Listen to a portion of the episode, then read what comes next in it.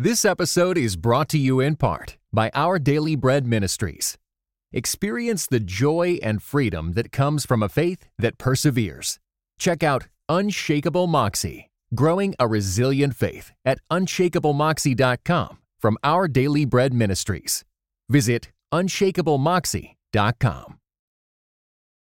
Ally Henny, welcome to Viral Jesus.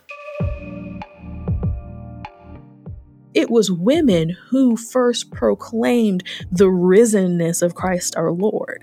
So women were very important, and women were important even in the book of Luke. You have Luke and Acts that it's women that are giving the testimony. It's Elizabeth, it's Mary that are giving the testimony. From Christianity Today, this is Viral Jesus, a show about communication and the power of social connections, where we talk to some of the most influential Christian content creators to find out how they've made their faith go viral. Everyone I talk to on this show is someone I follow or was told to follow online. Most of the conversations you'll hear are with people I have never met in person, yet they've impacted how I think. What does it look like for Christians to enter the chat thoughtfully? Let's grow together on Viral Jesus. I'm your host, Heather Thompson Day. Hello, friend. It is time for part two of our three part series, Listening to Black Creators. I have had so many of you reach out about last week's episode and how great K.A. Ellis was. And I knew you'd love her. I told you that you would love her. Go back and listen to part one if you missed it before you jump into today's conversation. Before we go any further, please make sure you subscribe to the podcast, write us a review, or rate the episode, share it with a friend. That's how we make Jesus go viral viral. But before we get to our conversation with Ally Henny, are you ready for Social Toolkit? This is where we discover tips and best practices for entering the chat. Since it's Black History Month, I wanted to do a social toolkit all by myself. because this week and next week, I just want to share some of the research on the social media industry and a few of the challenges that are facing specifically Black creators in this space. So today, I just want to focus on one of the biggest challenges for Black creators, and that is erasure. So let's just look at a famous example like the Renegade Dance that went massively viral on TikTok with Charli D'Amelio. Now, D'Amelio is is she's talented, okay? And the video blows up and she instantly amasses millions of followers. And as people recreated the dance, they would go back and tag Charli as the dance's creator of the Renegade. But there was only one problem with this story. Charli didn't create the dance. A 14 year old from Atlanta did. Her name is Jalaiah Harmon. And Charli, who is white, recreated the dance by the black creator, Jalaiah, but didn't give her any credit, even after it goes massively viral. And it wasn't until investigative journalist Taylor Lorenz, who we have had on this show, talked about this on Twitter and talked about Jalaiah that anyone even knew what had happened.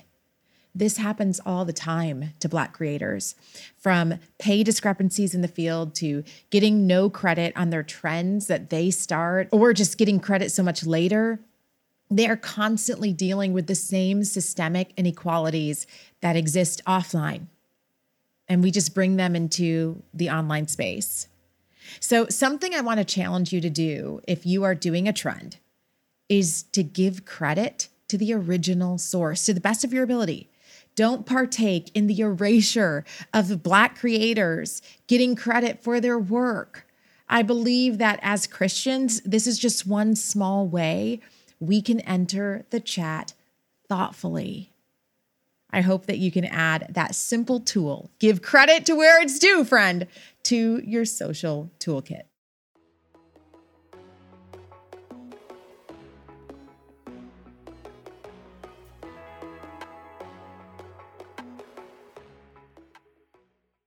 Today, we sit down with Ally Henny. Ally Henny is a writer, speaker, advocate, minister, and vice president of The Witness, a Black Christian collective, an organization committed to encouraging, engaging, and empowering Black Christians toward liberation from racism. She completed her MDiv from Fuller Seminary with an emphasis in race cultural identity, and reconciliation. And she hopes to lead a church someday. Ally has been leading conversations about race on her social media and blog, The Armchair Commentary, since 2014. And her posts reach millions each month. She is a proud Chicago Southsider. Her latest book is called I Won't Shut Up. Here is my conversation with Ally Henny. So I love opening the show by doing some, you know, digging online and just seeing what I can find out about the person before I get to see them face to face or, you know, screen to screen here. For you, I pulled up something that you posted on Instagram. I believe it's an excerpt from I Won't Shut Up. It says this From a very young age, we are socialized to be quiet and to make ourselves smaller because whenever we speak up, there are consequences. Can you tell us a little bit more about that statement? Yeah, you know, I think that women in mm. particular, mm. but Black women especially, mm. there's this idea that like we have to be quiet. You know, we have to be soft spoken and, and all these other types of things. And so then I think that whenever it comes to experiencing injustice, then the idea of being loud, the idea mm. of pushing back, of being assertive, of saying, no, I am not okay with this. So like it, it, doesn't even just have to be racism. It could be anything. It can be it can be experiencing uh, sexual harassment. It can be any type of situation um, where our where our bodies, where our dignities, where our minds, our spirits, our souls are being violated. We are socialized to just sort of take those things quietly and to take those things sitting down even in a way. And mm. i think that that is something in society that's difficult. And so my book part of the ethos behind i won't shut up is uh, to challenge that. I want to like dig into that because i think you're absolutely right that this is something that starts in childhood. And then nobody ever really says okay you're an adult now now you get to have this agency. Like nobody necessarily teaches us how to stand up for ourselves or how to speak back when things are getting uncomfortable. And I think that it's good that we're starting to have more and more conversations like this. But what do you think about that? How there's like, you go through all your life kind of in childhood and primary school and secondary school where people are like, don't talk out of turn, follow the rules be subordinate. And then we get older and all of a sudden those rules don't necessarily always apply but there's no class on how to take and develop your own social agency. Well, you know, I think that that's by design. I think mm. that the lack of social mm. agency that women are socialized into, like again in general, and black mm. women, you know, we tend to be a bit more vocal. Our culture allows a little bit more room for being vocal and stuff, but there is yeah. an aspect even within our own culture and even among our own selves where women who are vocal are penalized for being vocal whenever it isn't seen as necessarily benefiting the collective. There's a little bit more freedom within black culture for black women, but then whenever you get into the majority culture and get into majority culture spaces, you learn really quickly you can't be vocal. And so for me, a lot of my socialization, growing up in a black family, but then being socialized in a small, predominantly white rural town where I could be verbal and vocal at home to an extent, and there still is that socialization of like, oh, you know, don't talk back, don't this, don't don't that, and the other right, thing. Right, but then, you know, I go into majority culture spaces, and then all of a sudden, like what felt like you know repression to me in home spaces, all of a sudden people are like, like why are you talking so much why are you so verbal why are you so whatever but i think mm. that but all that to say that that to go back to my initial statement i think that that's by design that women again in general but then but then black women mm. women of color in particular were socialized to have our voices be minimized, to have our voices be seen as mm-hmm. non authoritative, as non essential, as not really uh, carrying a lot of weight or needing to be added to a conversation or whatever. I think that it's more than just, oh, you know the transition from childhood into adulthood and all of a sudden you know we don't know how to talk because notice that men don't have that problem men don't have the problem of mm. oh you know i was mm. young and, and i had to learn kind of how to speak up and how to assert myself or whatever men especially white men they ain't, they ain't got that problem they come out ready to take up space willing to take up space willing to mm. share their thoughts their opinions anything that comes to their mind, whether it is solicited or unsolicited. But women sort of have that, I've got to hang back. Should I say this? Should I? And so we have a lot more filters and a lot more guardrails whenever it comes to, to speaking up. And like I said, I think that that is by design because I think our silence or our fear to speak out, it benefits a status quo that often seeks to minimize those voices. Okay, so yes, we have like the sexism dynamic and the racial component. And then I do think that Christianity adds another layer to this that maybe people in secular culture um, wouldn't relate to as much because Christianity really I think uniquely often teaches us that, like, especially as it comes to like negative emotions, that mm-hmm. vocalizing those are bad, right? Or you are now unfaithful if you vocalize something that's not positive. What do you think about that intersection? Yeah, you know, I think that a lot of people's readings of scriptures, particularly whenever you get into New Testament passages, whenever you get into passages and stuff in Paul's writings, um, there's this reading um, i would even perhaps even characterize it in some ways as a misreading of mm. paul where we're talking different layers of culture we're talking different layers of praxis that this is what this person practices. So, you know, like Paul says, I suffer a woman not to teach. Yet we see in the book of Acts, we got Priscilla and Aquila, and Priscilla right. is like the first name. We got even in the book of Romans where Paul references Junia, who was an apostle.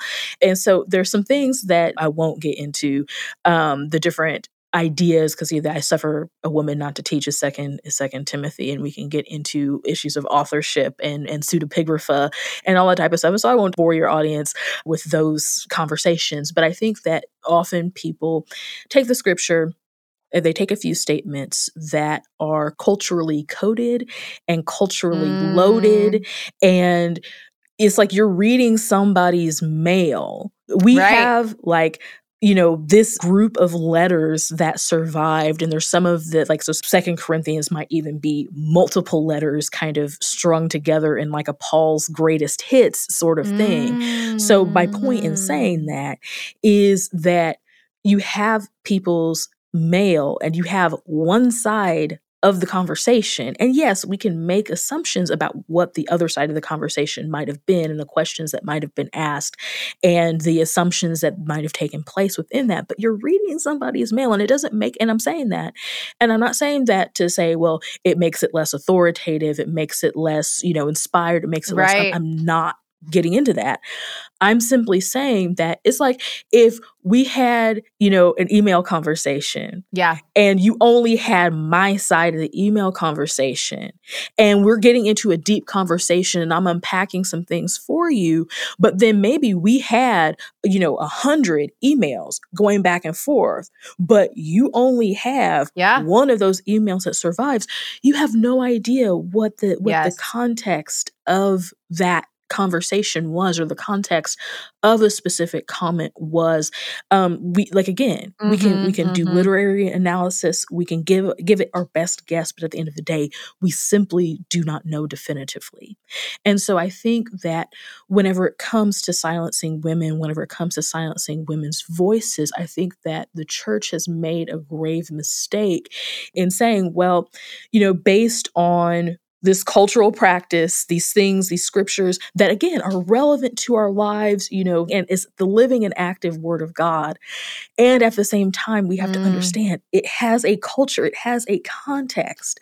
And I yes. think that we have made a grave mistake over time to not also pay attention to the traditions at the time and to see, well, you know, there there was a point whenever things changed because you had yes. women who were active. It was women mm-hmm. who first proclaimed the risenness of Christ our Lord. So women were very important, and women were important even in the book of Luke. You have Luke and Acts that it's women that are giving the testimony. It's Elizabeth, mm-hmm. it's Mary mm-hmm. that are giving the testimony. In fact, there's some tradition um, that has Elizabeth yes, giving yes. the Magnificat to Mary, which I think is really is really interesting. The, what we accept is that that there was probably just a, a translation issue, and so some early texts attributed it to Elizabeth, um, but most of the textual tradition attributes the Magnificat to Mary. But I think it's a very interesting reading where we have Elizabeth saying these things to Mary about the Lord versus Mary saying these things about the, uh, the there's different implications for who's saying what to whom and why in that. But you have Luke having these moments where he's showing Jesus with women he mm. we, we mm. see throughout the accounts of jesus' resurrection where it's women mm-hmm. who are mm-hmm. giving the testimony it's women who weren't afraid while the, while the men was was hemmed up and locked up afraid scared about what was going to happen to him after jesus was crucified it was the women who were not afraid and who went to the tomb and who saw that Christ was risen. So all of that to say then it serves it, it serves a certain narrative and I think that it served certain people's desires to exclude women. And so we have then where at some point the tradition changed, and it was probably fairly early on, but tradition changed, practice changed. And so then we have this suppression of women. Um, we have the suppression mm. of our mm. voices. And then from that, in Christian culture, we have this culture within um, certain facets of Christianity where women are the most involved. You know, I, I, I come from the Black church, and it was something that I always found difficult. And I'm in a Black church um, now, and it's something that, that is difficult in this. In I, I'm in a denomination that ordains and affirms women in ministry, and I'm, I'm in the ordination process. But just just the the culture, even within the black church, mm-hmm. is it's men that are that are the preachers. It's men that are the ones that are you know the deacons and the this and that and the fourth, but women are doing all the work mm. in the church. And mm. women, you know, it might be you might have a church of 100 people, and you know, 85 to 95 of those people are women. Yeah. But then the men are the ones that get the power, and that's something that often happens, and often get paid, and, and are the ones that get paid. Yes, and so then and so then you know you get into um, even more evangelical contexts and stuff like that, and it's a very similar culture. But then something that I've noticed in evangelical congregations that, that I um, have been adjacent to, or things that I've been a part of, there's this other kind of cultural expectation of women of being behind the scenes, of, of being silent, of being quiet, of, you know, you can lead, you can only lead other women. So you have powerful woman mm-hmm. leaders who, you know, what they, the extent of their ministry is women's ministry. Heaven forfend mm-hmm. she get up on a Sunday that's not Mother's Day or not some other designated women's day and stand up and preach or teach or instruct or whatever. Then everybody's like, oh no, no, like that's that's that's outside. And even if it, even all my church upbringing has been quote unquote egalitarian context. And you see this, you see this type of culture even in in ministries that affirm women. Yes. You still often will see this type this type of culture. And like I said before, I think that some of that is by yes. design. And, and, and I want to be careful to say that, you know, I don't think that everybody out here is just like, well, you, we just want to oppress women. We just want to like I don't I don't think that everybody necessarily is out here trying to do this, but I think that there's that there is just a distinct culture that exists that certain people benefit from. And so if you benefit yeah. from it, it's going to be very hard for you to want to change it. And so men benefit from having women be the ones paying the tithes and the offerings. They're the ones who are doing all the volunteer work. They're the ones who are setting up everything and tearing everything down. They're the ones who are cooking. Mm-hmm. They're the ones who are cleaning. Men benefit from that. So who wants to change that? Right. I mean, like, you know, I, I hate to clean. I don't like cleaning. so like I, like sometimes you know I can get into a mode and be like, okay, yes, I can find zen with it, and it's like and right. it becomes kind of like something I can kind of make into a game in my brain, whatever. That's what I have to do too. This is me serving you, Lord. I'm gonna clean this house. Yeah, I'm gonna clean, but like, but like you know, I don't like I don't like to clean the toilet. There's some things that I like to do, so I actually do like folding laundry. Um, there's something about folding the laundry that does feel peaceful to me. I like doing that. I like organizing and decluttering stuff but I don't like to clean the toilets. Mm-hmm. And so, in fact, my husband generally is the one. I, now, I did get like one of them little uh, Lysol things that's got like the little long handle that I'll put the little joint on and and do that part of it, um, and clean that part of it up. But like, if it gets into like the deep cleaning, that's that's not me. That that's not my ministry. That's my husband's ministry. That is not my ministry. But like, but, but but think about it. It, it benefits me not to clean the toilet because I'm gro- I'm grossed out by it. I'm grossed out by anything with the bathroom. I am grossed out by that. So it benefits me not to do that. And so I think that really what's what's happened here is men in ministry see, well, certain things benefit them. It's not that God created women to be better cooks at this point, my right. husband's a better cook than I am now. I, I started out a better cook than him, but then child, I gave that white boy some seasonings and like he can he can cook. Like he think he he think he's Gordon Ramsay or something. There's not any of this that people kind of try. And to- by the way, most of the head chefs in this country are men, which I think is so fascinating that we always think, oh, women do the cooking, and yet head yeah, yeah. Why, why are most of the Michelin star people men?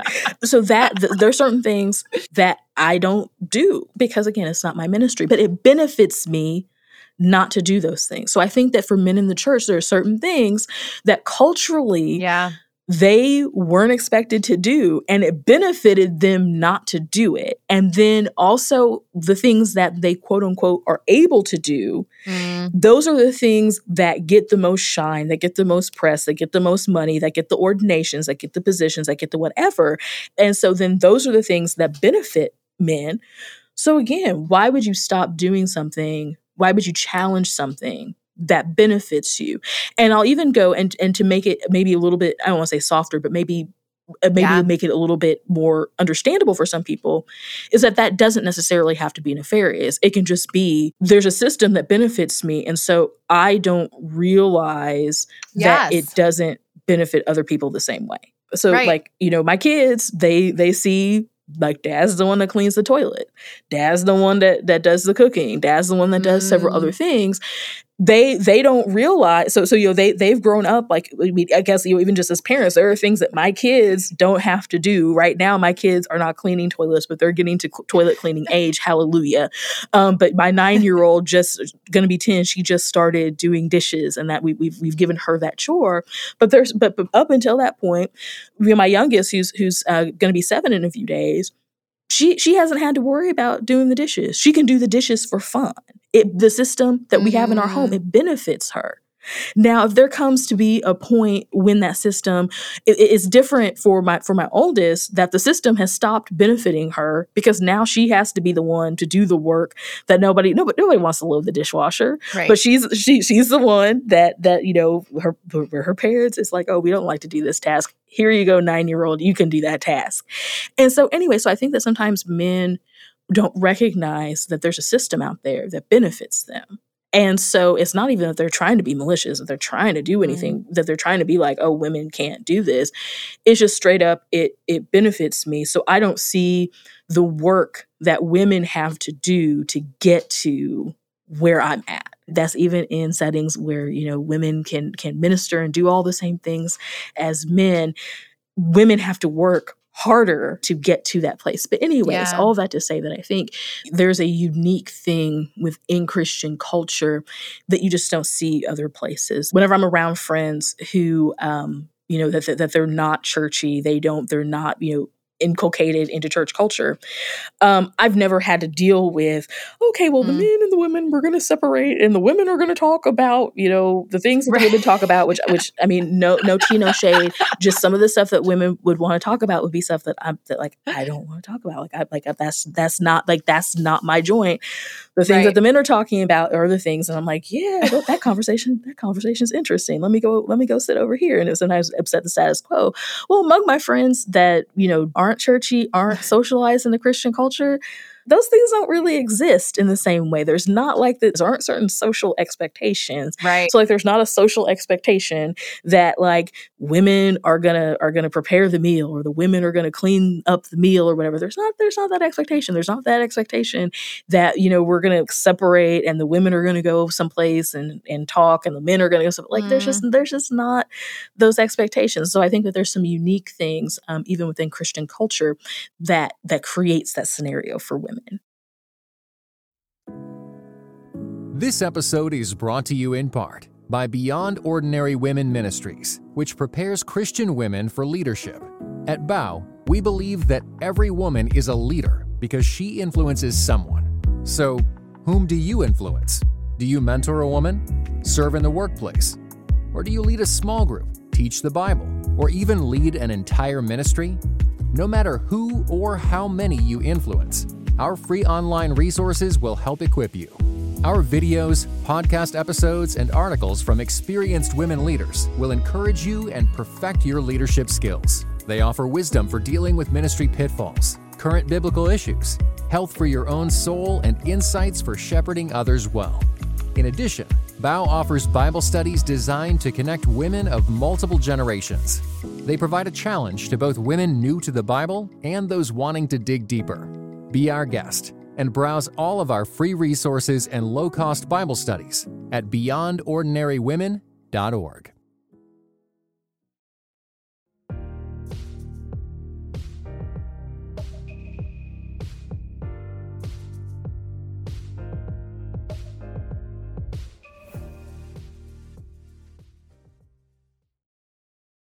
Scot McKnight in The Blue Parakeet, he talks about how you can either make your theology off of a handful of verses, right? Which what you talk about have context. Or he says you can go through the Bible and actually ask yourself, mm. what did women actually do? And he says if you start writing down what women actually do in the Bible and you can choose to build your theology mm. from there, you would have a very different understanding of how God sees women, how Paul, I think, even works with women, and the Bible sees women.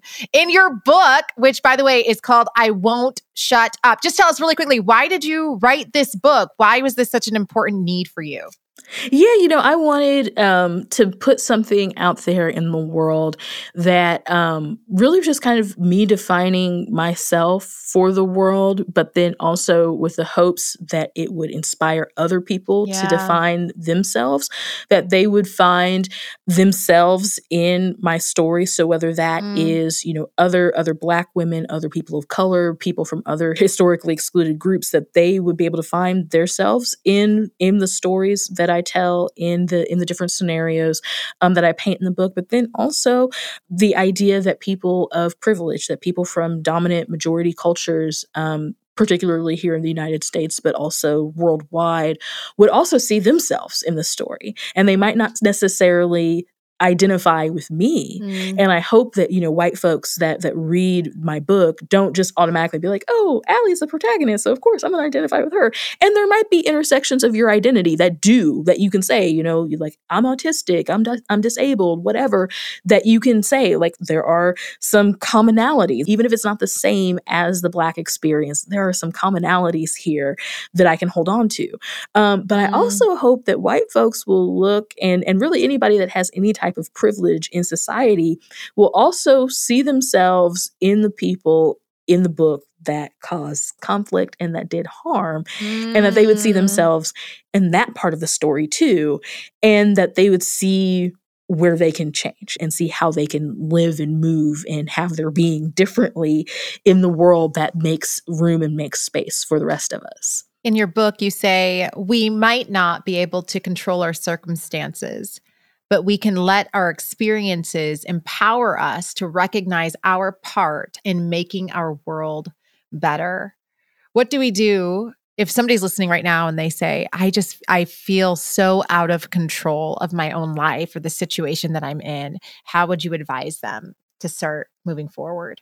Yeah, you know, there's so many circumstances that we have that sometimes things there's nothing we can do. You know, we it would be very mm. hard to change a job situation, be very hard to change a living mm. situation. There's there's certain things um, that just those things would be very hard to change. And so I think that um, people actually pause, Ally. I just have to say the fact that you even just said that I think is so important because sometimes I sit down with people who are like, you can just, you can be whatever you want to be. And I do think that's a position of privilege mm-hmm. that you can even say, because for the average person, you cannot just change your job. So I'm just so glad I'm having a conversation with somebody who would say that to people who are living real lives in real situations and real experiences. Yeah, there's just there are some things you can't change. There, and and I say that because there are so many times that people in my life have said to me, well, why didn't you just move? Why did you live there? Why did you why did you keep doing this? And it's like, well, I mean, you know, where else am I gonna like like I did I did end up moving away from a place that I live where I experienced a lot of stuff. I did end up moving,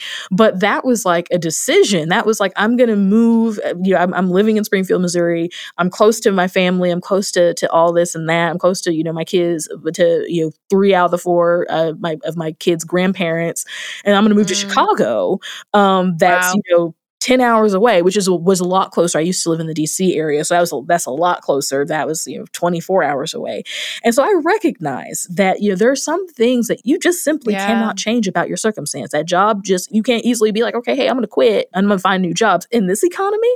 Now, mm-hmm. some people, you know, yes, jobs, you know, are are good right. and people are able to are able to do stuff, but sometimes like, you know, that that stepping out and like you're stepping out from a paycheck, you're stepping out from your life. That's just that's just hard to do. So for me, it's it's about mm-hmm. finding ways to survive, finding pockets of happiness where you're at and mm. making and sometimes it might be making a plan to get out um, making a plan and, the, and sometimes there's courage that you have to have to be able to get out of a bad situation to be able to say there's stock that you that you might have to take things that you might have mm-hmm. to you might have to do like a, a cost benefit analysis and decide what is staying costing me Mm-hmm. I might mm. have these benefits, but what is the cost? Yeah. And so I think that that you're telling people to count the cost of remaining in certain places that just aren't bringing you life, but then also holding mm. that intention with sometimes our life circumstances it's not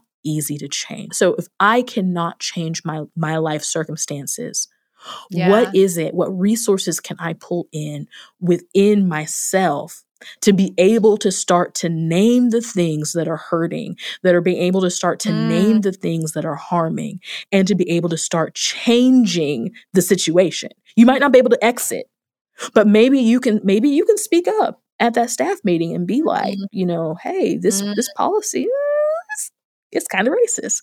Maybe you could have mm. that hard critical conversation with the woman at your work that that insists on every single time you change your hair, she insists on putting her hands in your hair. Maybe you can have that hard conversation and be like, uh, maybe don't do that maybe you can have that hard conversation and t- with hr and say your you know your non-discrimination policy isn't isn't good enough like it's and so maybe some sometimes you have to have difficult conversations you have to take mm. you have to take a stand and so one of the reasons why i wrote this book is to help people be able to find their voice because Love sometimes that. you're not able to move you're not able to change the situation but you're able to speak and speak doesn't have to be mm-hmm. some people i understand that there are some people who are non-speaking like they're they are not able to speak but speaking to me is not just using your your vocal cords. It is using whatever whatever language and communication abilities that you have to, to, to communicate. This situation ain't it. This ain't this ain't it. This ain't the business. And encouraging and pushing mm. back and pushing people to do right by you. Sometimes you don't always got to leave. Sometimes you got to have people do right by you. Ally Henny is the author of I Won't Shut Up Finding Your Voice When the World Tries to Silence You. Ally, our show is called Viral Jesus. What do you think it means to be a Christian when we are online? Oh, yeah. You know, I, I really think that it's important for Christians online um, to speak the truth to tell the truth, mm. to tell the truth about what you know and who you know God is. And it doesn't have to be, you know, preaching. It doesn't have to be how many times you say Jesus or Lord or God or, you know, whatever, or however you address the divine. It doesn't, it doesn't have to be that. But Jesus says that you shall know the truth, and the truth shall make you free. And I'm a firm mm-hmm. believer in that. And so I'm a firm believer that as Christians, the one of the most powerful tools that we have in our arsenal is the truth. Wow. If you are telling the truth, now sometimes telling the truth can be costly. Sometimes telling the truth is maybe not always the most popular thing. If you can speak mm. what you know, what you know to be true, and speak that with con- with conviction. And then, and, you know, I'm just gonna say it. Some things that we might think that we know are true might not be true and we might have to learn and adjust and and whatever. Um, but in general i think that you know if we stand on the side of people who are oppressed if we stand on the side of people who are being harmed if we stand on the side of what jesus terms the quote unquote least of these i think that you know most of the time we're going to be standing with jesus. We might not be standing with the church we might not be standing with our denomination. We might not be standing with our favorite preacher. But if we choose to tell the truth and to speak to the people who are the most marginalized, we most of the time are going to be standing with Jesus. Ally Henny is the author of I Won't Shut Up Finding Your Voice When the World Tries to Silence You. You can get this wherever books are sold. Ally, thank you so much for joining us. Thank you for having me.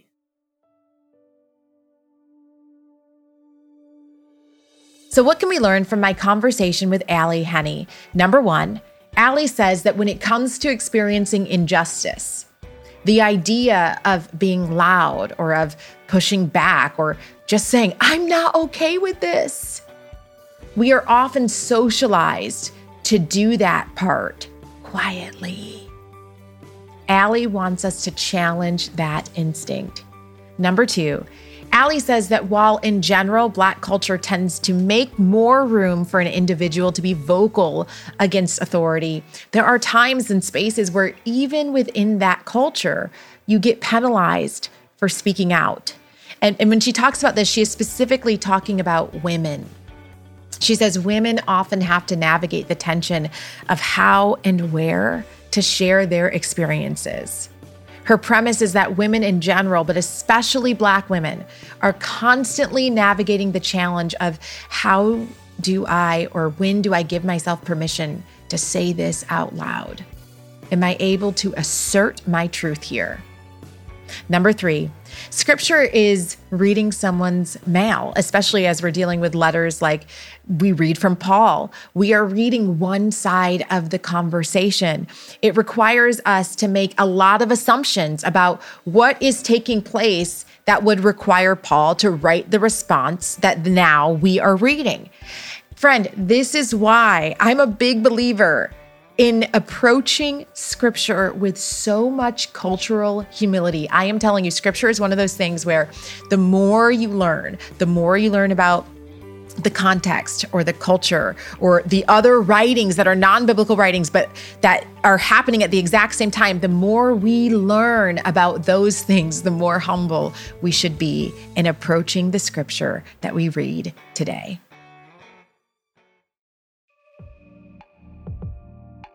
Viral Jesus was brought to you by Christianity Today. I've been your host and creator, Heather Thompson Day, producer and audio engineer, Lauren Joseph, and executive producer, Ed Gilbreath. Please review and recommend us on Apple Podcasts, Spotify, or wherever you listen to your favorite podcast. Next week, we will do part three of our three part series, Listening to Black Creators. I am not going to tell you who is joining me because it is going to shock you in the best way. I have a new social media class that's doing the social media for Viral Jesus. And when they saw the guest list, they were like, oh my, they were shrieking, oh my goodness, they're gonna be on the show. Yes, friend. So there's gonna be a surprise coming next week. I'll see you next week for another conversation where a Viral Jesus guest talks and you and I listen so we can learn. I love growing with you on Viral Jesus.